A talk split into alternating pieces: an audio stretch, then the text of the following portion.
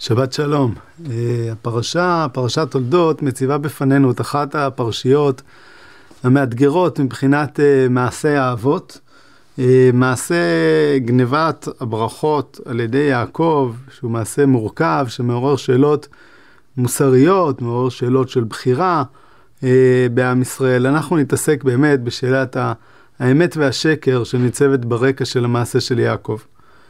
התורה מציגה בפרשה את הכאב העמוק של עשיו, שכל כך חושק בברכתו של יצחק, ויצעק צעקה גדולה ומרה מאוד. ויאמר לאביו, ברכני גם אני אבי, ויאמר באחיך במרמה ויקח ברכתך, ויאמר אחי קרא שמו יעקב ויעקבני זה פעמיים. את בכורתי לקח, ואתה לקח את ברכתי.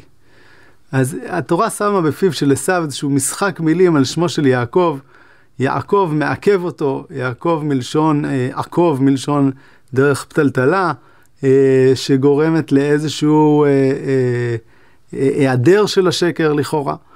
ובאמת אנחנו מוצאים שגם אחרי דורות רבים, הנביא ירמיהו משתמש במשחק מילים דומה, כשהוא רוצה לתאר אח שמרמה את אחיו. הנביא ירמיהו אומר, איש מרעהו ישמרו ועל כל אח אל תבטחו, כי כל אח עקוב יעקב וכל רע רכיל יהלוך. ואיש ברעהו יהתלו ואמת לא ידברו.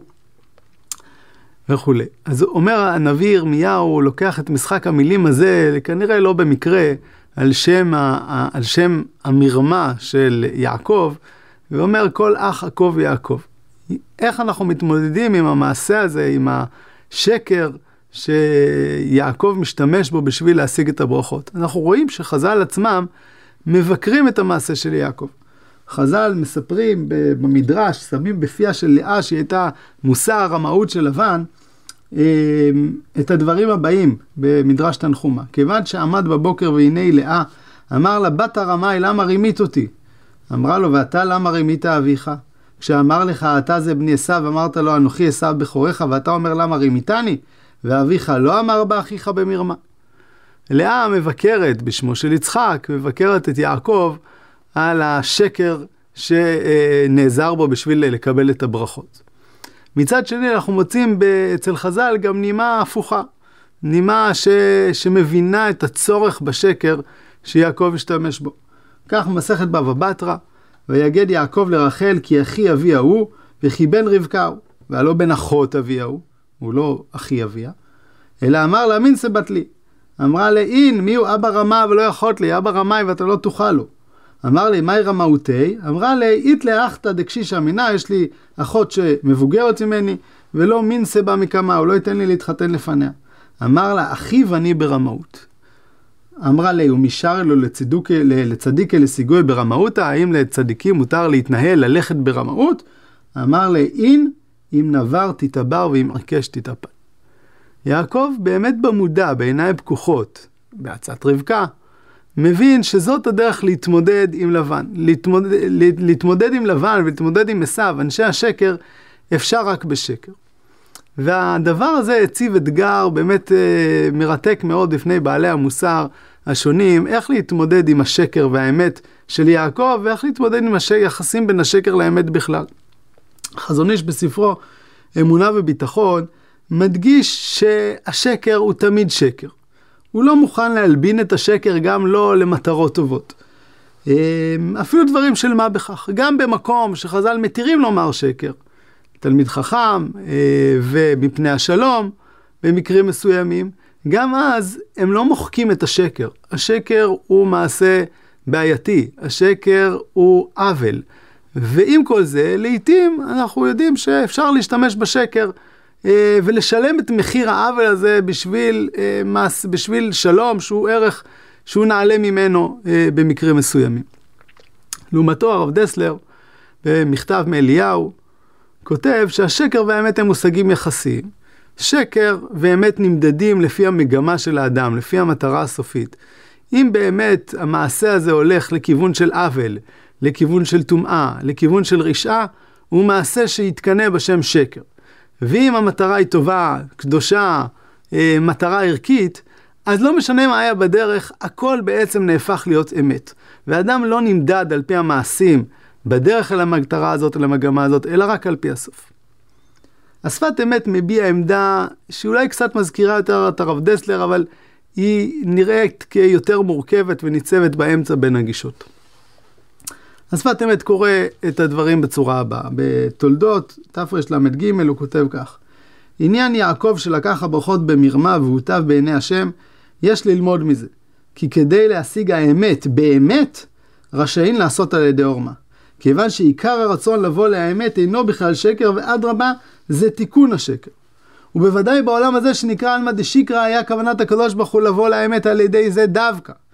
ועל ידי נקודה אמיתית שבלב יוכל האדם לעמוד נגד חבילות של שקר, כי שקר אין לו רגליים ואין לו קיום באמת.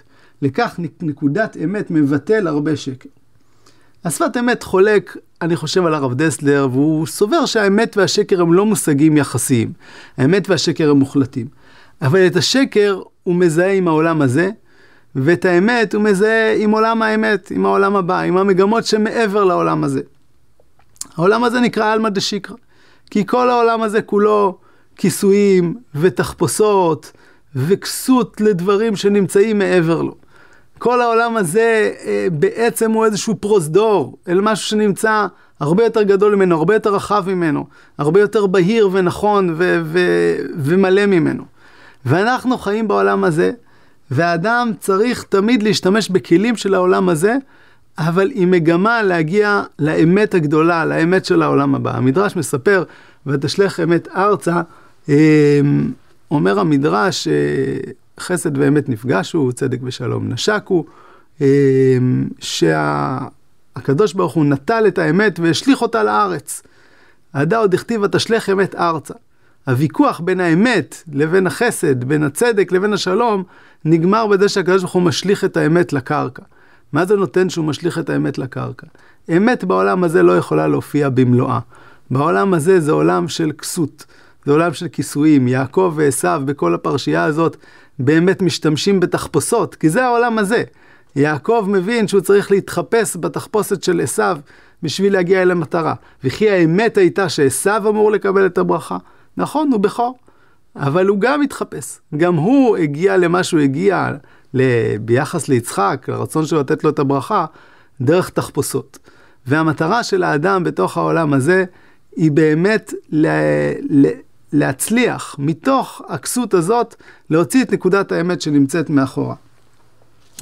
והשפת אמת באמת אומר אה, שהדבר הזה מציב אתגר מאוד מורכב בפני האדם. בשנת תרל"א הוא כותב כך: חז"ל דרשו הפסוק אצילה נפשי משפת, משפת שקר על יעקב אבינו עליו השלום. בעת שהוא צריך לומר אנוכי אשא בכורך, כי שקר אין לו רגליים. רק בני אדם המשקרים, על ידי שדבוקים בשקר, נותנים כוח וקיום להשקר בעולם. אבל הצדיק שדבוק באמת, אף שנצרך לפעמים גם, לפעמים גם בהשקר, כמו שכתוב, מותר לשנות את פני דרכי שלום, שמי שמכוון לאמת ואינו מדבק עצמו מהשקר, יוכל על ידי זה לבטל השקר. כי העולם הזה נקרא עלמא דשיקרא. ולכן נצרך לפעמים לתקן העולם הזה על ידי שקר. רק שצריך לזה סייעתא דשמיא שלא להידבק הרצון בהשקר חס ושלום. אומר השפת אמת, שקר הוא לא באמת קיים. שקר אין לו קיום. מה מקיים את השקר? העובדה שאנשים מחזיקים אותו, העובדה שאנשים מספרים אותו. את אותו שקר, את אותו fake news, מי שמפיץ אותו נותן לו חיים. בלי האדם שמפיץ ומחזיק בשקר, השקר לא קיים. יעקב מידתו מידת האמת. ברגע שהוא נוגע בנקודה הפנימית של הדברים, הוא רואה לאן דברים באמת הולכים, לאן הם שייכים, הוא מבטל מעיקרא את השקר. כשהוא דבוק באמת, כשהוא מרומם את הדברים מעיקרם לנקודה הפנימית שלהם, למגמה הסופית שלהם, הוא באמת מגלה שאין שקר בכלל, שהעולם הזה כולו הוא עלמא דשיקרא. והמשימה של הצדיק היא באמת לא להידבק בשקר, להצליח מתוך העולם הזה, מתוך עלמא דשיקרא, להרים את עצמו למדרגה גבוהה. וזאת משימה שיעקב התמודד איתה כל חייו. חז"ל אומרים, לא שיעקר שם יעקב ממקומו, כתוב, ויאמר לו אלוהים, שמך יעקב, לא יקרא עוד יעקב כי מישראל יהיה שמך, ויקרא את שמו ישראל. השם יעקב והשם ישראל אצל כולנו הולך ביחד. אנחנו חיים בעולם הזה, אבל הרגליים נמצאים פה, הראש נמצא ב- ב- בניסיון להגיע לקדושה ולטהרה ולאמת עמוקה מאוד. זה מה שמלמד אותנו יעקב, שיהיה בעזרת השם שבת שלום ובשורות טובות לכולם.